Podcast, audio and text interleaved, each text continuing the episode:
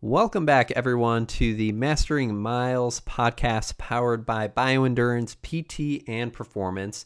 My name is Matt Ferlindis. I am a Milwaukee area physical therapist that specializes in treating runners and running injuries. Um, today's episode is part two of the Mastering the Marathon series, which with Coach Jack Hackett of Infinity Running Company. Part two is a deep dive into really and effectively training for the marathon distance. We talk about a lot of different topics, and it's really a wealth of knowledge in this episode.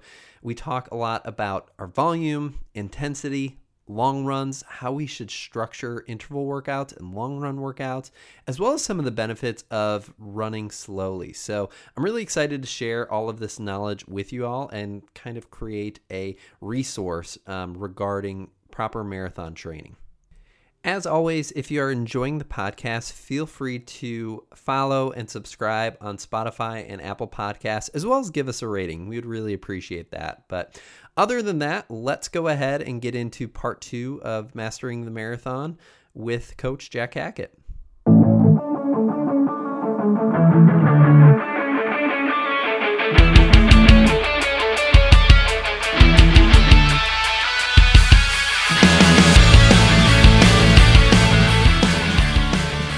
Welcome back, everyone, to the Mastering Miles podcast. We are doing part two of the Mastering the Marathon series today, and of course, we have back Coach Jack Hackett from Infinity Running Company. Jack, how are you doing today? I'm doing pretty well, Matt. Thanks for for having me back. It, it didn't go so poor that you you dropped the whole uh, three part series, so that's that's a win for me. Not at all, man. The first part was a was a good success, and I think a lot of people got a lot out of it. And um, I'm feeling more in the groove of my own like podcasting skills as well. So I'm ready to roll today. Perfect. Let's do it. Awesome. So today, like I said, we're at part two, and this is kind of the fun part because we get to dive a little bit more specifically into training and exactly how we train for a marathon to make sure that we are prepared for the best that we possibly can be. And I feel like we have to kind of start this discussion off with mentioning of the SAID principle or specific adaptations to imposed demands. Jack, do you want to kind of explain like what that means to the listener and how it applies to marathon training? Yeah, essentially the SAID principle is looking at when we do training, we're trying to get better in a specific way. Uh, obviously, like in the general sense, we're trying to get better at running. But when we do a workout, there's a specific skill set that we're trying to develop.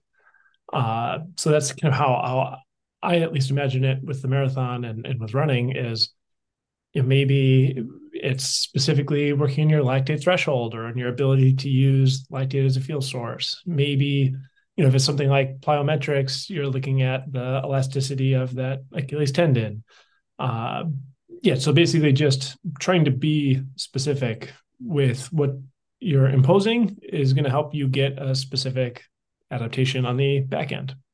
Cool. Agreed. And it's, you know, it's very similar to running a marathon. It requires a certain demand and we have to make sure that our training you know gets us ready and adapts us really well to tolerate that demand of running marathons. So it's practically kind of that overarching principle that allows us to adapt and get ready to run the marathon as successfully as possible overall.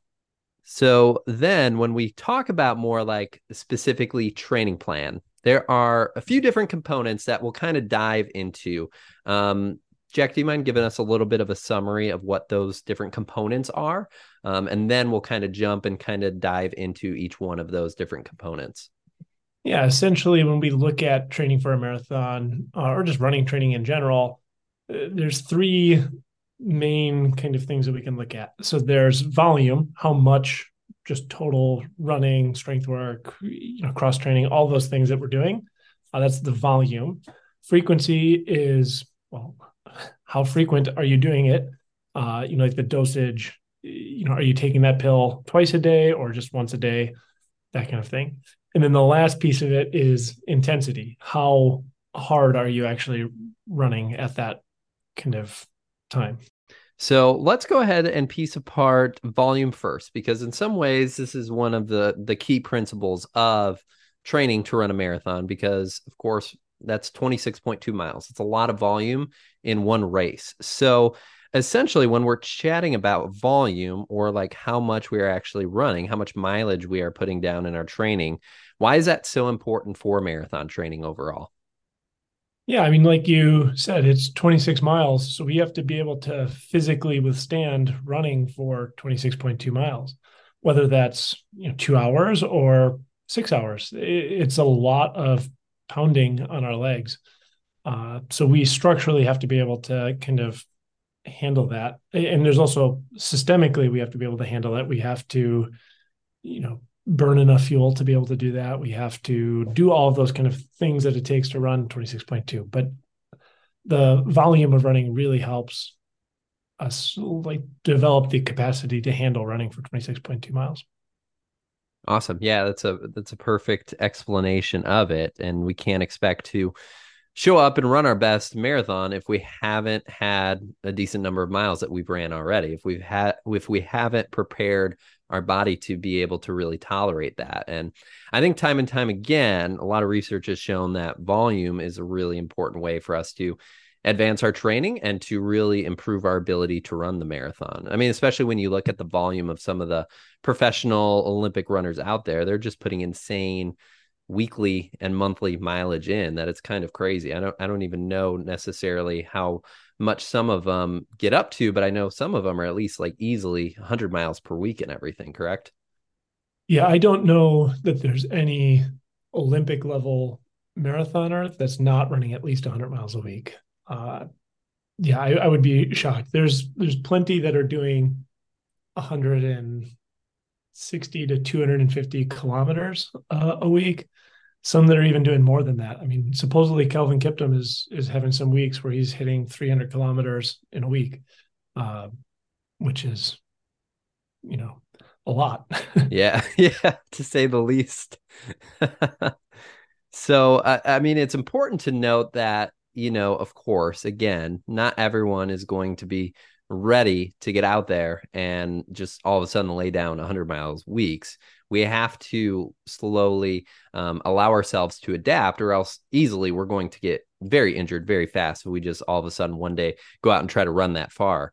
Um, so what are some of the steps that we should take to start to really like progress that volume and slowly kind of get us up to the best volume for us individually yeah it's there's so many kind of pieces to it so it's hard to say exactly where to start but the common rule that everyone hears is like no more than 10% increase at a time.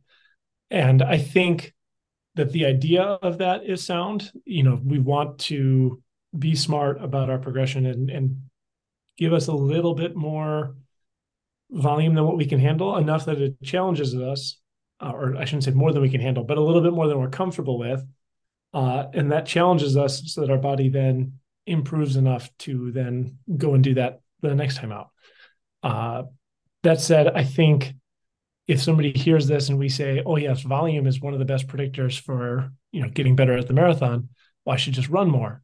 Well, I like you said, we should you know pump the brakes a little, little bit. Uh, we need to have the ability to handle that volume. I think that's the most kind of important piece to it is to remember that it's not just running more just to run more. We have to kind of have that physical strength and structure to withstand more volume. Mm-hmm. Yeah, and going off of the like 10% progression or just the age old adage that we should only progress by 10% a week, um, I feel like more and more research is coming out in terms of the acute chronic workload ratio, which is kind of more of this intense ratio and equation that kind of takes the past four weeks or so and assesses kind of your current week based off those past four weeks and essentially how hard you are working this week compared to the last little bit. And there are some like key indicators in that that I've found that you know if we go too high, then we're putting us ourselves at risk for injury and things like that. So um, that's another tool that some people can use, but with that, I highly recommend um, chatting with somebody who kind of knows how to use that and run those equations. There's a lot of studies out there about it, but sometimes that can be hard to set that up for yourself and kind of know what you're looking at overall.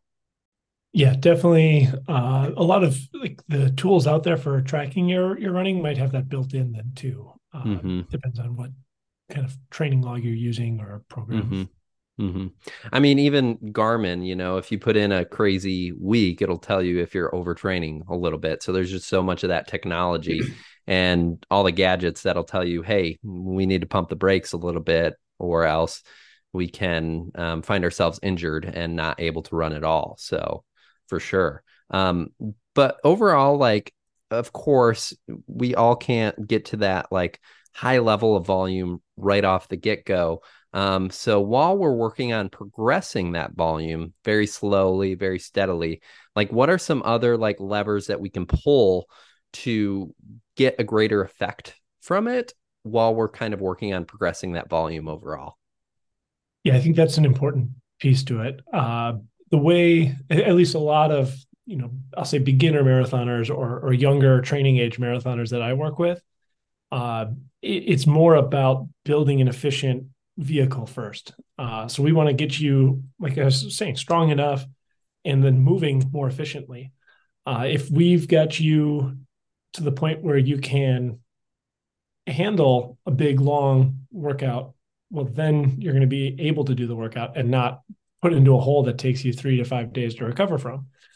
All of a sudden, the kind of volume starts to come on after. But first, you have to get stronger, and then able to put that strength into use. So strength and power are kind of two different but related things. Uh, so we get you strong first, and then power is basically the application of strength in a shorter period of time. Uh, so we want to get you well strong enough to handle and to push uh, the ground a little bit more efficiently, and then that also just gets you into a better position to run. So for a lot of runners, especially in this day and age in America, we're so weak, especially through our core. We spend all day sitting and our hips are are kind of pinched together and they're they're tight. We a lot of people run like they're sitting in a chair is always the analogy that that I use where your your butt's kind of sat back. And I, I do this with almost every athlete that I, I work with. Have you kind of act like you're sitting in a chair and try to lift your leg up and you'll feel that resistance inherent to just that position. And then if you stand up nice and tall and get your hip underneath you, you can feel how easy that is to get your leg to lift all the way up. And that's really what we're trying to do as a runner is to get to the point where we can keep your hip in a good position because you can get a lot more out of your stride. And it's just free range of motion. You know, if you could add an extra inch onto every single stride you took, you would be a lot faster. Uh, mm-hmm. So that's part of what we're trying to do is to get you strong enough to handle keeping your body in a good position and then also strong enough to handle running for a while, including 26.2 miles. Mm-hmm. Yeah, it's building up that foundation first before we can start to build that volume a little bit. I see it in a lot of the clients and patients that I work with that come in with different running injuries. And I always have the saying that running is a very single leg sport. You're never on two feet at one time when you are running. And so sometimes I find that those runners that are dealing with, you know, injuries or just have had a hard time building up volume um, in a healthy manner, lack a lot of stability on a single leg where tasks you know as simple as doing a single leg squat or bouncing on one foot are very difficult and they don't quite have that foundational strength and stability to tolerate that movement. And then when we multiply that instability over the course of 26.2 miles that will have very compound effects and will kind of wear down muscles tendons bones everything like that. So it's all about really building that foundation a little bit yeah, and that's a great point. Like I have an athlete that I just started working with who's uh, got a background in lifting. I mean, he was a lifter for a long time, and then during the pandemic, that closed, and so he picked up running. So he's very strong. You know, he's part of the thousand thousand pound club, uh, which is like a deadlift, squat, a whole bunch of other things. But so very strong, but couldn't do a single leg squat very well. Uh, that single leg stability and strength is all running really is is it's a bunch of dynamic single leg squats just over and over and over again and like you said having some strength is one kind of piece to it but having the endurance to not let that start to fall apart you might be able to do one single leg squat with perfect form. But for some people, the challenge is doing that over and over and over again. You start to fatigue, then the hip starts to sag, and then all of a sudden that you know IT band can't handle the force that you're putting through it, and then your knee starts to flare up, and all sorts of kind of things happen as you start to unravel. Mm-hmm. Yeah, I like to explain it a lot as, um, you know, running enacts a certain amount of load on our body. And when we are actually running, our body is actually physically breaking down. Um, essentially, our muscles are becoming weaker. Everything is is breaking down a little bit. And if we don't have that capacity or the strength or stability in our muscles, tendons, ligaments, bones to tolerate that load, that's when injuries happen. And that's why it needs to be a very slow process of building that volume and building that foundation. The body is super good at adapting and will adapt when we apply those those demands, but we just have to do it in a very um, orderly manner and a very safe manner to make sure that we're getting those adaptations and we're not pushing too far um, to cause an injury overall. Yeah, I've always always heard, and my college coach used to always say, like drastic changes bring drastic results, and it's not usually good drastic. Mm-hmm. Uh, if you jump volume like crazy and you know double or triple every single run distance for a week, you'll probably get injured pretty quick. mm-hmm. Yeah, maybe you'll set the world record if you can keep that up, but probably not. Probably not. Um, and of course, we'll talk a little bit more about like strength and plyometrics um, a little bit more in part three of this series for sure, of all of those other little things that help us. But we need to make sure that individuals understand the importance of that for sure before we start building tons of volume. We need that foundation to build it off of. So, um, any other levers that um, runners should be looking at to make sure that we're addressing um, other than like strength plyometrics and those types of things? So when we talk about volume, uh, you know, kind of specifically with that, like there's a few ways that we can mean that too. So it's not just running mileage; it can also just be a look at the amount of time you're spending working out. Uh, so that strength training volume is is kind of one piece and lever that we can pull. Uh, the other kind of piece to volume is like the aerobic workload that you're under. So for somebody that maybe doesn't have the strength to structurally handle all of that running, and I'm sure this most people that are listening to this are familiar with cross training, you know, biking or swimming, uh, which is dangerous as, as a gateway to becoming a triathlete. But, uh, but biking, swimming, elliptical, uh, you know, even with the lifting, you can do that in a way that does have some kind of cardiac uh, you know strain or like an aerobic strain.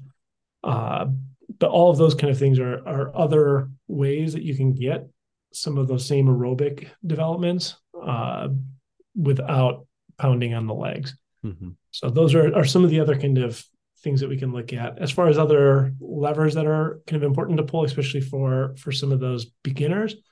Uh, you know, the strength is probably honestly the biggest one. Just getting people strong enough to handle that, which which I know we kind of hinted at. But there's a lot of other little things, and and like we said, we'll we're going to save that for part three.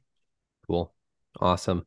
Um, yeah, uh, speaking as a triathlete myself here, um, I always find that when I've done a big block of training on the bike, um, obviously very low impact on the joints, but very high aerobic um, work um, I always find that it boosts my running. You know, I can kind of decrease my frequency or volume of running. And when I kind of get back at it, I always just feel this little bit of a aerobic boost from putting in a lot of that work on the bike. So um, I know that's just one little anecdote example of it, but it's interesting how um, they can all have a big effect on each other for sure. Yeah, I, I think a great example of this. I worked with an athlete uh, who's an Olympic trials level swimmer.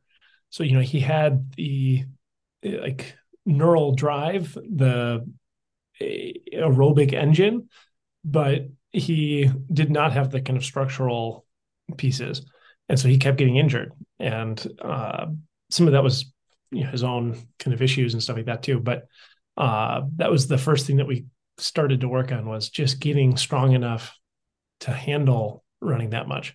So you'd have to do a lot of cross training to start because yeah, it's like a like a airplane with way too strong of an engine. You could just rip the chassis off the thing if you actually let it go full force. Mm-hmm. So you got to kind of be careful how you're you're dealing with that. But anyways, that's just a story yeah. about how be careful. Yeah, and um, just to give the listeners like a little bit of a, a number example, um, we were kind of chatting about this study before we recorded, but there's a study by um, Yamaguchi and uh, a team, and it was just published this past year in 2023. And they looked specifically at marathon runners, and it's important to note that they only looked at male marathon runners, so they didn't look at male and female. So that's an important distinction, a little bit, and just the generalizability of this study. However, they found that among those that they studied, monthly training volume was indeed like the best predictor of marathon time. And they actually gave some numbers to kind of strive for essentially. So, what they found is those with a higher training volume that had their longest run on average of at least 21K or 13 miles, and just their average run in general of at least 10 kilometers or 6.2 miles perform better. So I think those are two nice solid numbers that we can really try to strive for and reach for in our training of making sure our long run is consistently over 13 miles and eventually that our just day-to-day run is at least over 6.2 miles. So it's nice to have some numbers into it that we can actually strive for and progress our bodies to work towards a little bit. Yeah, I like that. That's that's that was a great study. Like you said, uh, it's a shame that they didn't you know also study females or mm-hmm. uh, you know other other kind of groups as well.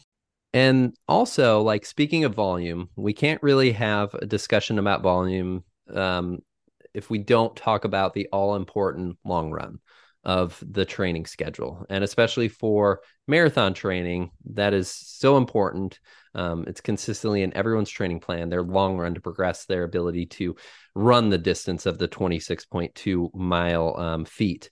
So, overall, what is the importance of the long run and why is it so essential in our training plan?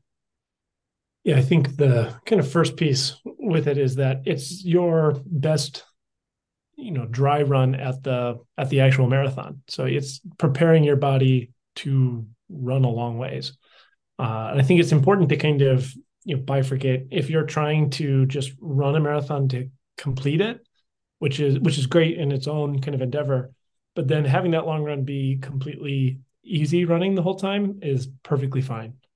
Uh, but if you're trying to you know really master that marathon and do it really well, I think that's where you need to bring some intensity into that long run because again, it is your best chance to simulate marathon day.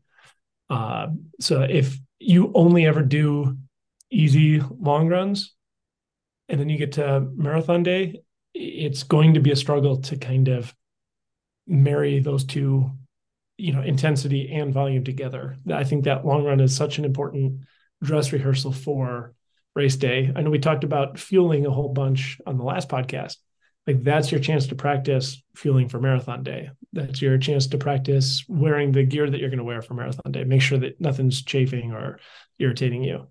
Uh, so yeah hopefully that makes some sense for why that long run is kind of important. There's other pieces to it as well like uh, how it kind of brings out so much more fatigue as well. Uh, a lot of marathon running is about the cumulative fatigue that you're able to kind of carry with you.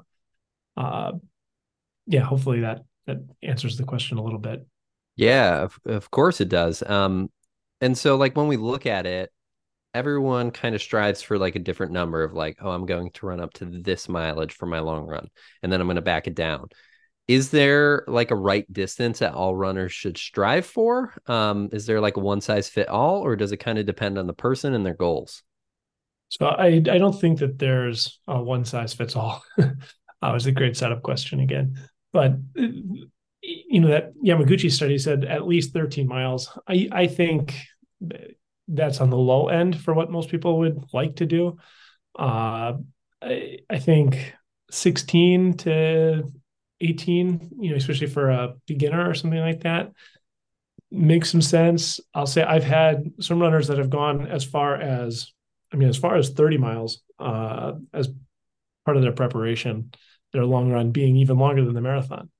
Uh, but that's a very exceptional case. I'd say most people end up being in that 18 to 22 mile long run uh, is where a lot of somewhat advanced runners end up at.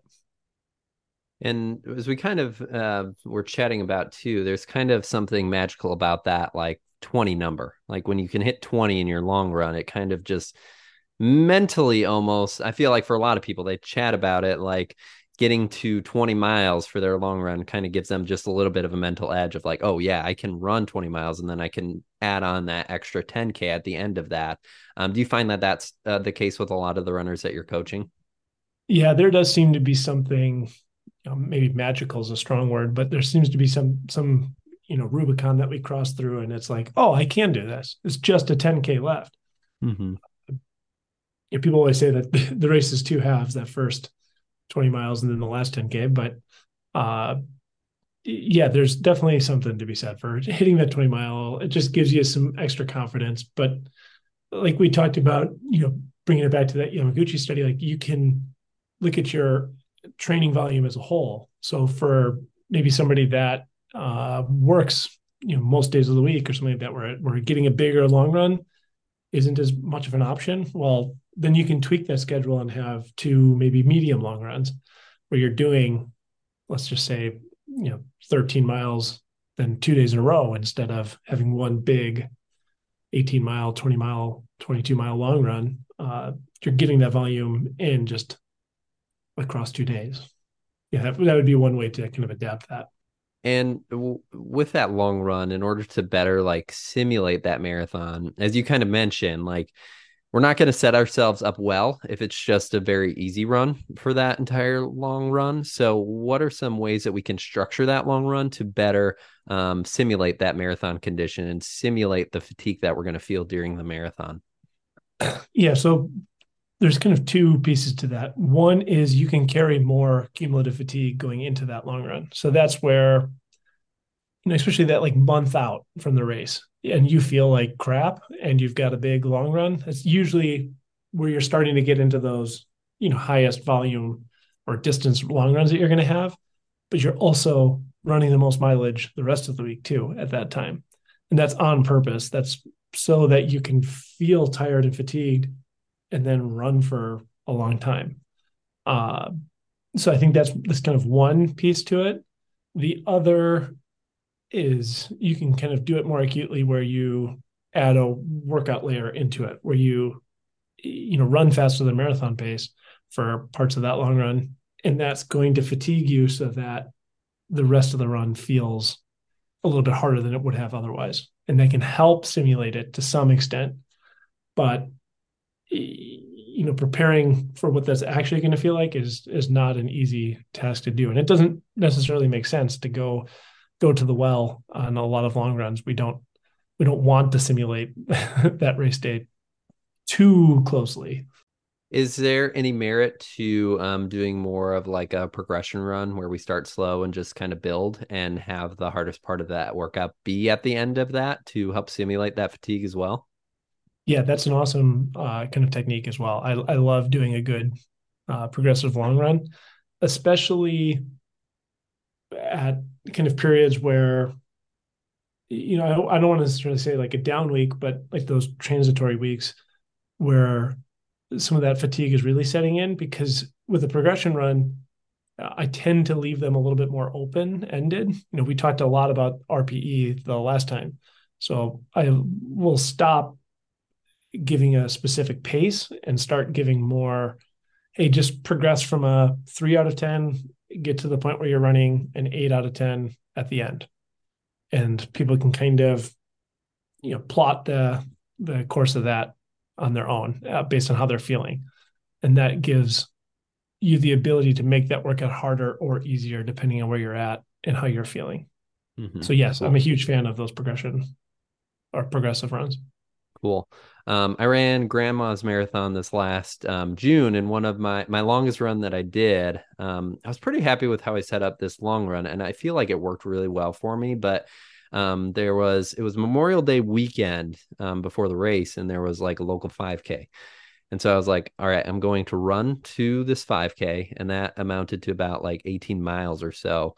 Um, and then to progress me up to that longest run, about 21 miles or so, I ran that 5K and it was a very rough 5K. However, I feel like that helped me kind of simulate that fatigue a little bit more and helped me kind of uh, tolerate that intensity. Although it was faster than race pace, um, it was a lot of fatigue and almost mentally it kind of uh, assisted in allowing me to kind of fight some of that fatigue that I felt on race day too. So that's just kind of one example um, of a way that someone could structure it as well. Yeah, I'm a huge fan of of that, especially because then you probably get closer to a simulation mentally of you know racing. There's a crowd there's other people. Uh, you know we talked about the specificity of demands. Well that's about as close as you're going to get. Mm-hmm, mm-hmm. Uh, so i like that a lot. Cool. All righty and then if we progress into training further there is kind of the uh, next category of intensity essentially like how hard we are running and we chatted last time with our rpe um, um, conversation about the different zones. So we have like a zone one that's very, very easy conversational pace.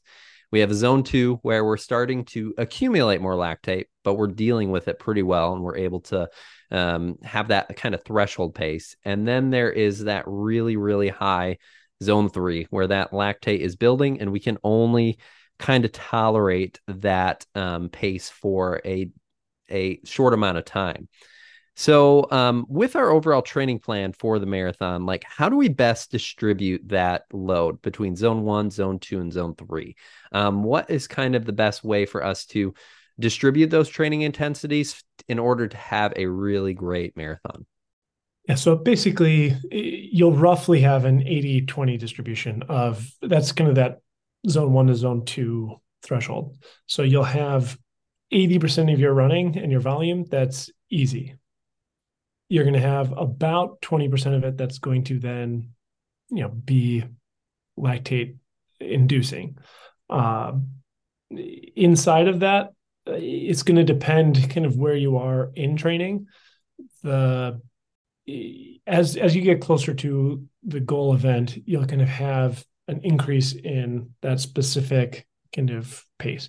The nice thing is with the marathon you're really in zone two for that whereas like as opposed to a half marathon uh you start to kind of be basically zone like right at the beginning of zone three uh, for something like that or like a 10k and a 5k which is still long enough that you need a lot of training volume to support it but you spend a lot of time in that kind of lactate producing state uh, so the marathon you know if we kind of look at those specific zone one zone two zone three distributions it's still probably 80% zone one, you know, maybe 15%, 18%, something like that in that zone two, and then only two to 5% in the zone three. Cool. Roughly. And yeah.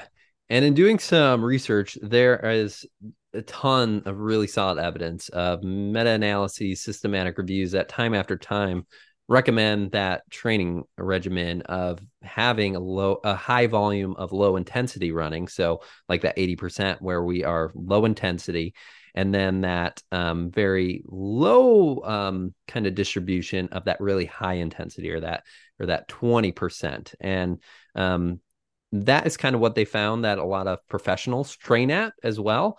Um, and so that has time and time again been supported as one of the best ways to organize that training and to kind of distribute those um, overall intensity levels overall. And we'll kind of include some of those in the show notes, but it's cool to see that that is well supported by the evidence as well as what a lot of the professionals are doing.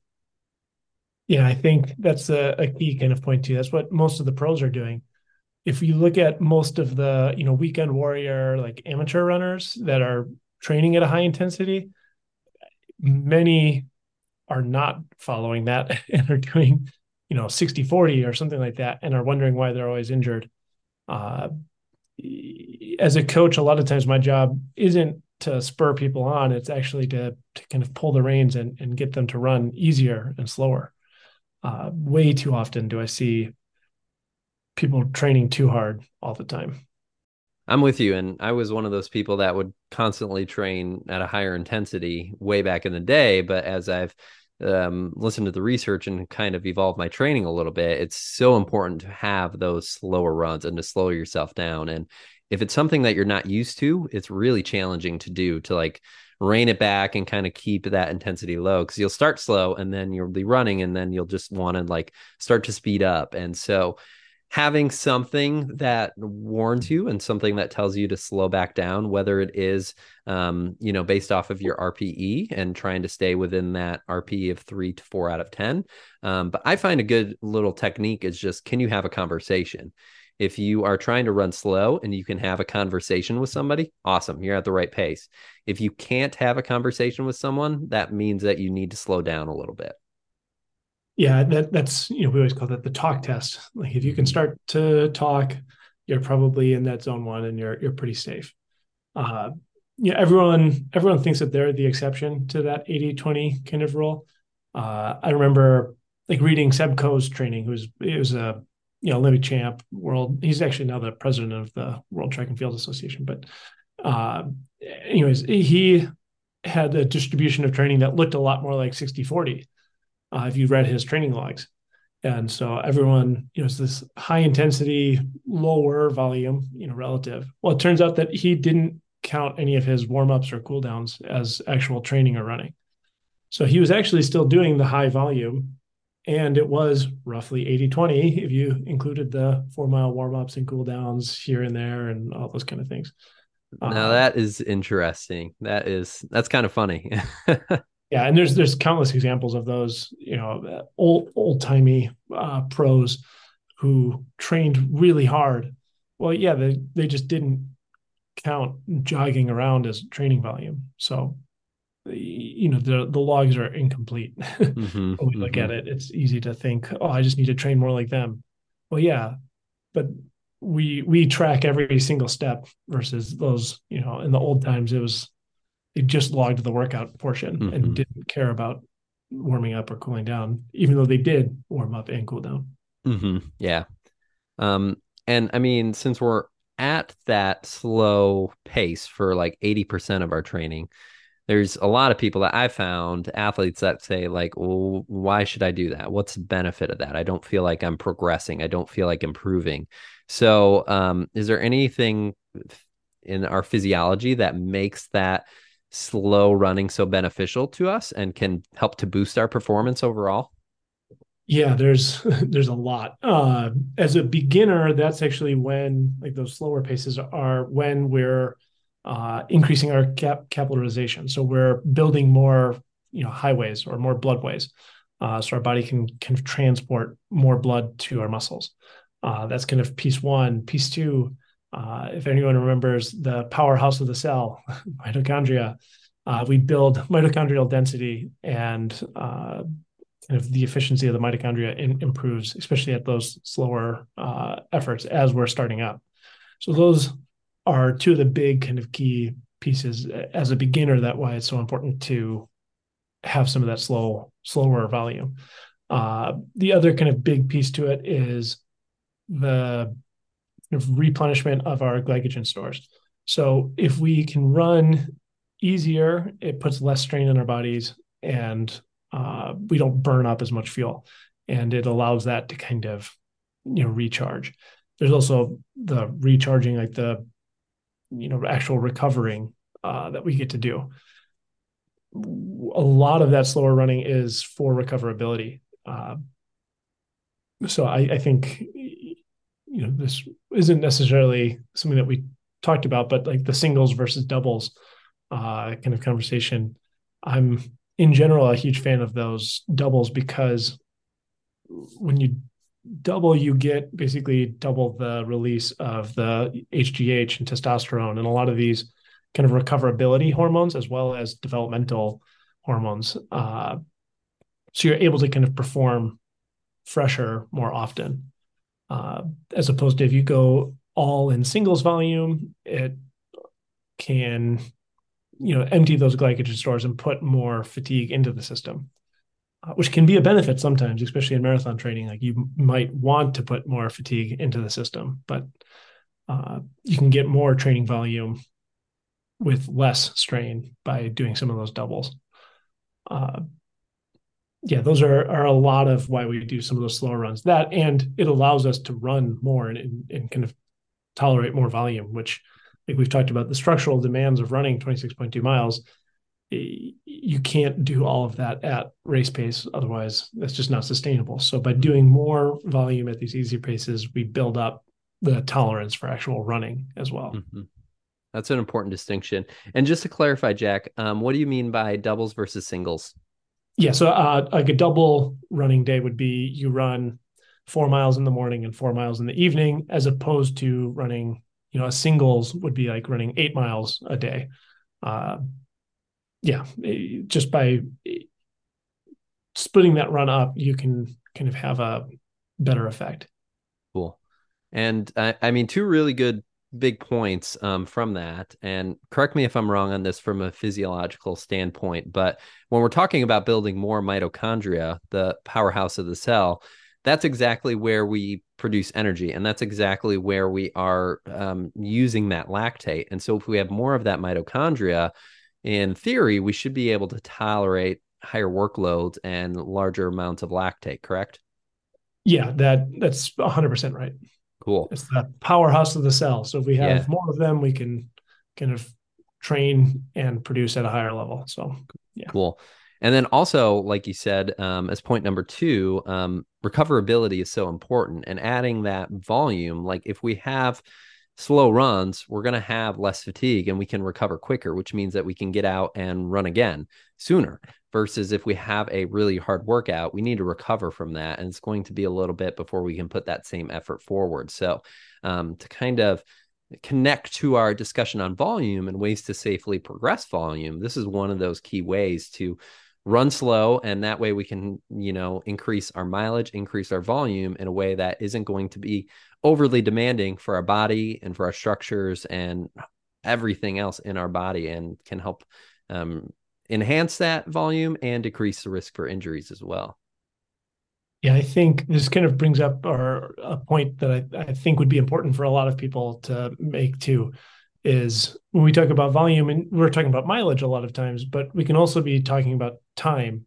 So if you see like your favorite pro runners doing you know whatever three by 5k well for them that's you know 15 minutes or 17 minutes well if you go out and do that same workout that's probably more than you can handle so instead of doing that do the 3 by 15 minutes uh, with like a similar amount of rest as opposed to trying to emulate their volume, try to emulate the kind of you know structure of the workout. Even that, I still think you should probably adapt. But if you're going to just try and copy and paste from whatever uh, your favorite pro runner is doing, just remember that their volume is at, at a different level than yours. Mm-hmm. I, I feel like I see that a lot because I follow a lot of professionals on Strava, and it's very easy to say, oh, this runner runs at like low seven, high six minute pace. And so I should be running at that pace too.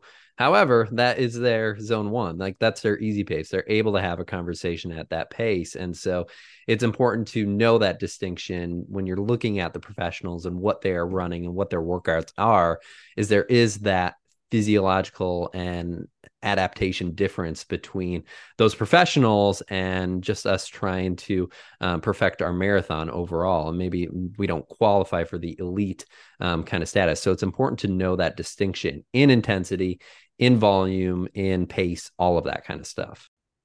Yeah, that's I think an important important point to kind of keep in mind. So. Mm-hmm.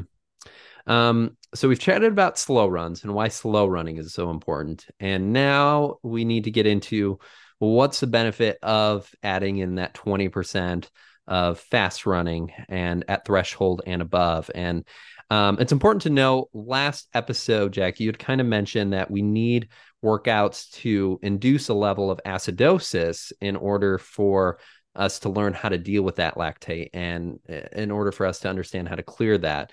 And I feel like this these faster runs play directly into that and trying to get those adaptations. Yeah, 100%. This is that that kind of time to to do it. The way that I kind of see it in my head is, you know, we talked about the slow running and all that to kind of stretch our ability to run a marathon. So we need to be able to first kind of cover 26.2 miles. And to do that, we'll go at a slower pace. But then we add in that 20% to kind of help pull that pace down. We run faster so that you know you can well run faster by having that endurance background and then adding in the speed that's really kind of the part that makes you know the ability to run a marathon fast. Like that's an important piece to it but you have to be able to run a marathon first. Uh, so that's why i think we've kind of structured this conversation the way that we have to because that 80% is the important part. Mm-hmm. uh, but yeah to run faster than than threshold i think is kind of an important piece of marathon training which is funny because you're really you know a good marathon isn't necessarily faster than threshold or like marathon pace is not faster than threshold pace. We you know talked about cardiac drift and, and about that fatigability uh, a little bit the last time. And that's how marathon pace becomes anaerobic by the end of the race. Uh, because it is fatiguing and it is you know trying to do that for two plus hours uh, so you have to train your body to be ready to to deal with those kind of things. And like we talked about with the central governor you know we need to show him or her that hey it's okay. We've been here before. Don't freak out. Like don't start shutting all the systems down. Uh, so yeah that's why we kind of train faster than threshold pace is because that threshold or that that lactate is going to come up at some point during the race and we want to be prepared for it and not not have our body freak out when it you know starts to see that entering the system. Mm-hmm. In terms of RPE, we kind of chatted about the slow runs should be at an RPE of three to four. Is there a minimum RPE we should be at to make sure that we are actually in that correct intensity and making sure that we are running fast enough to make that happen? Yeah, we, we kind of talked about it like that six and a half is roughly where that that kind of next threshold is. Uh, so yeah, running into the like sevens and eights uh, is going to make some sense. There's not often that we'll go nine or ten outside of race day. Uh, yeah, that that's getting too close to the to the sun, like Icarus. We we want to be at a safe distance. yeah. And um, we've kind of chatted about this already, but why isn't why is it that we can't always train at that pace? well, especially in the marathon, there's this kind of I've seen it called a bunch of different things, but like a dead zone theory, where marathon pace is it's too hard to like you're not getting any recover like recovery at that pace. Uh, it's like it's it's too hard. You're catabolic at that stage, so you're breaking your body down, but it's not a hard enough stimulus to actually cause you to really improve. So it's this kind of weird middle zone. Uh, so that's part of why we can't just do it all the time is because we would just break our bodies down if we ran at especially marathon pace all the time uh, and that's part of why we have that training distribution that you know have mostly easy some kind of medium work especially because the marathon really is a lot at that medium intensity and then a little bit more uh, or just a, like well a little bit less but a little bit of that higher intensity work to kind of teach our body how to handle that lactate and acidosis. Um, and yeah, I mean, you're you're exactly right. We need that recovery, and we can't expect to continue to run fast and fast and fast and fast and fast and not end up breaking down. And that's kind of the way we lead to injuries. And so by um, sticking to that 80 20, we can make sure that we're very healthy in the matter of building um, volume, but also making sure that we're getting those adaptations that are necessary for that marathon to be able to tolerate that lactate, deal with that lactate, clear it. Um, and so we need to make sure that we're um, progressing that volume to deal with the 26.2, but then we add that little bit extra, that 20% extra to deal with all of that lactate, that intensity, that um, fatigue that we feel on race day. Yeah, I think it's an important kind of piece to keep in mind with that. Uh, I think a good kind of thing to talk about then too is how to structure those workouts and what they can kind of look like. And each person is going to be at a different level. So I'm not going to be too specific with you should start with 12 by 400. Well, I have no clue, you know, where where you're at, uh, whoever you are listening to this, but in general, when we start marathon training, that first, you know, 16 weeks out or 12 weeks out or however long out, you'll start with some short reps with a lot of rest, but they're going to be at that eight or nine kind of intensity. They'll be shorter and faster. Uh, but you'll have plenty of kind of rest to recover. It's quite a bit faster than marathon, like goal pace. And then the next week when you come out, it's a little bit you know slower of a pace, but it's, it's more specific of a pace. You're getting closer to marathon pace, and you're going to get a little less recovery. And if you can kind of keep that progression up, so that by the time you know it's two weeks before marathon, you're doing a pretty long run at pretty close to marathon pace with little to no rest like that's a good kind of progression of those those workouts. Uh, there's something called the cone of specificity. Basically it, it kind of funnels you into into your race day. Uh, you know you can reach out and and we can talk more specifically what would make sense for each person but uh, i think that's a good you know blanket you know diagram for people to kind of wrap their heads around. That's a really good point and i don't think i've ever heard it described exactly like that but i really like that of starting with um you know um shorter duration higher intensity and slowly but surely kind of build that into longer intervals maybe a little bit slower overall, but much more um, similar to what you're going to deal with on race day and during the marathon overall itself. And as your training improves and as you get more volume and you get more used to all that training load, you're going to be able to tolerate those longer intervals better and better and better as you train more and as you get closer to race day overall. And I'll say too, like a you know, a good training program is not every single week is an exact like the same workout. You're starting with 200s and then 300s and then 400s. Mm-hmm. Like it's not necessarily that direct. It could be, I guess, but I think that would get kind of boring and monotonous in its own right. Uh, so you can kind of do that almost two steps forward, one step back in a way where you then go back and do another shorter workout, something similar to what you've done in the past, but then you can see some of the progress that you've hopefully made.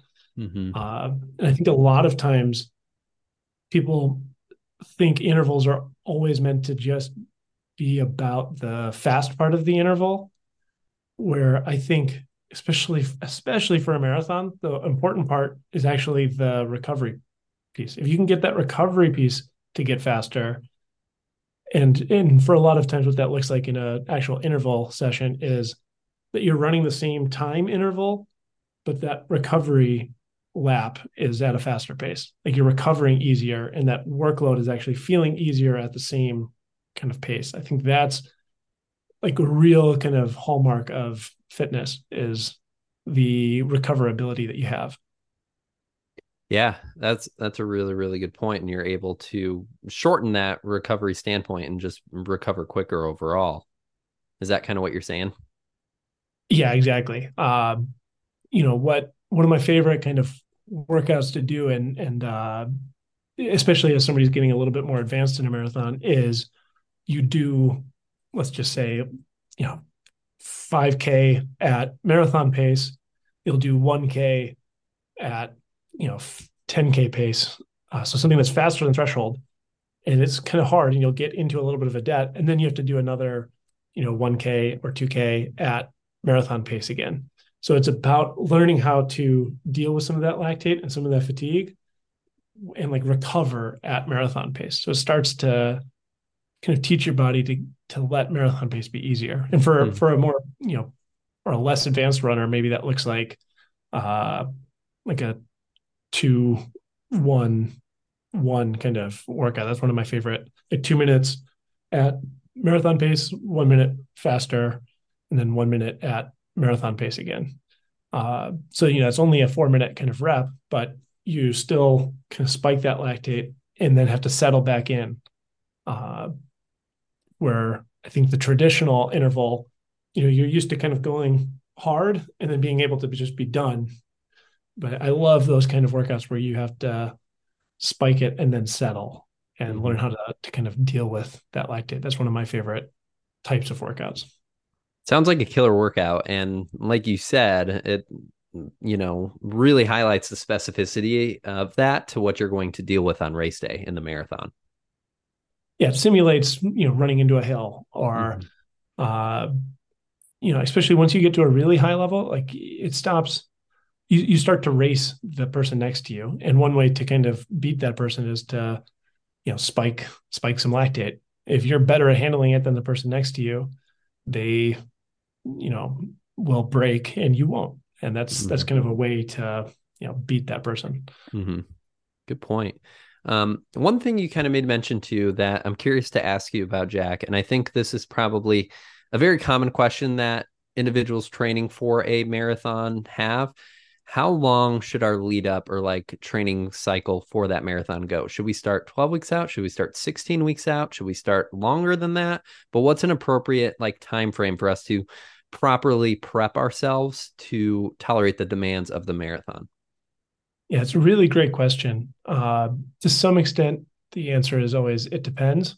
Uh, you know, if you have a, a ton of experience and you've already been doing some base building, you know, 12 weeks is probably about the minimum amount of time I'd like to see for like a dedicated marathon build.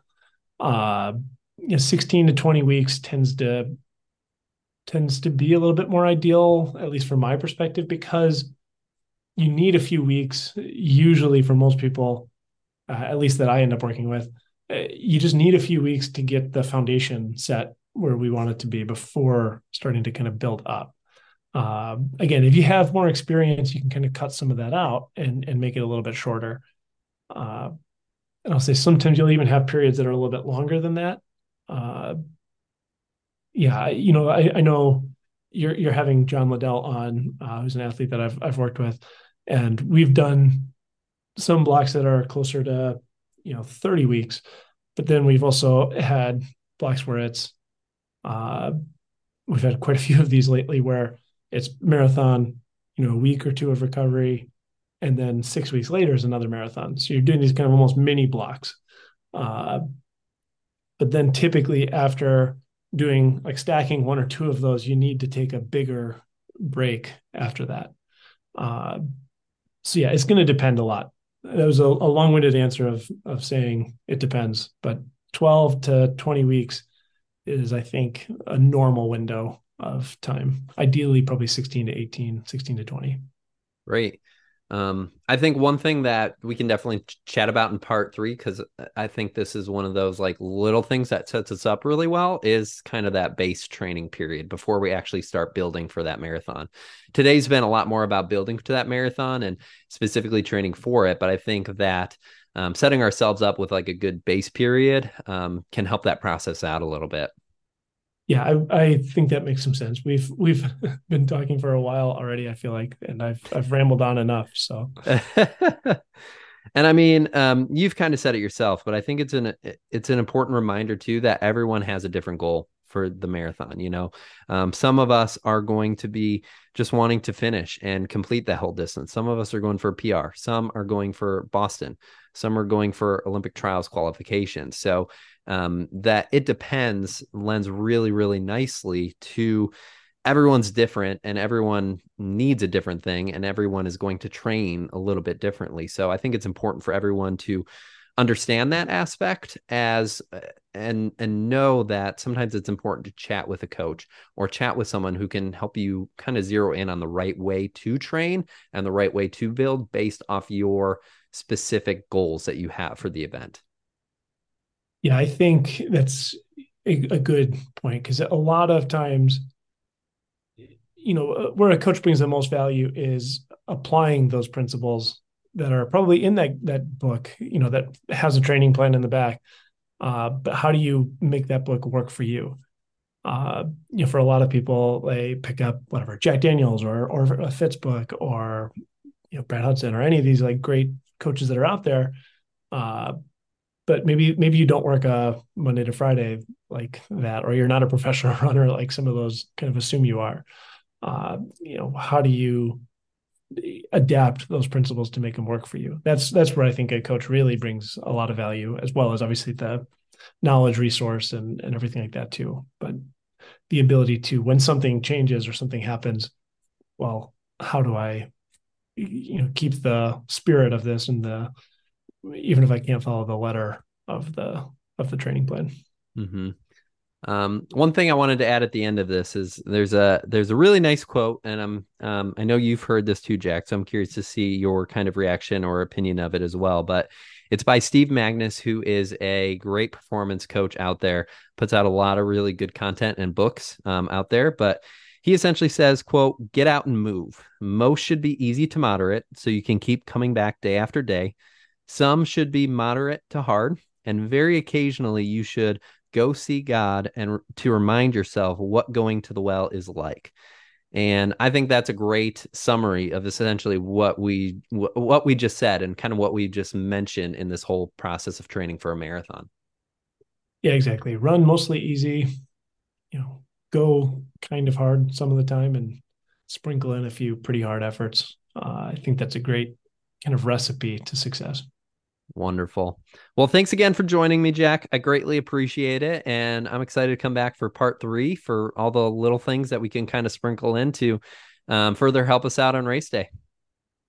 Yeah, thanks for having me, Matt. Uh, we could fill you know a 24 hour period talking about training for a marathon, but hopefully we've we've uh, answered quite a few questions and covered some ground.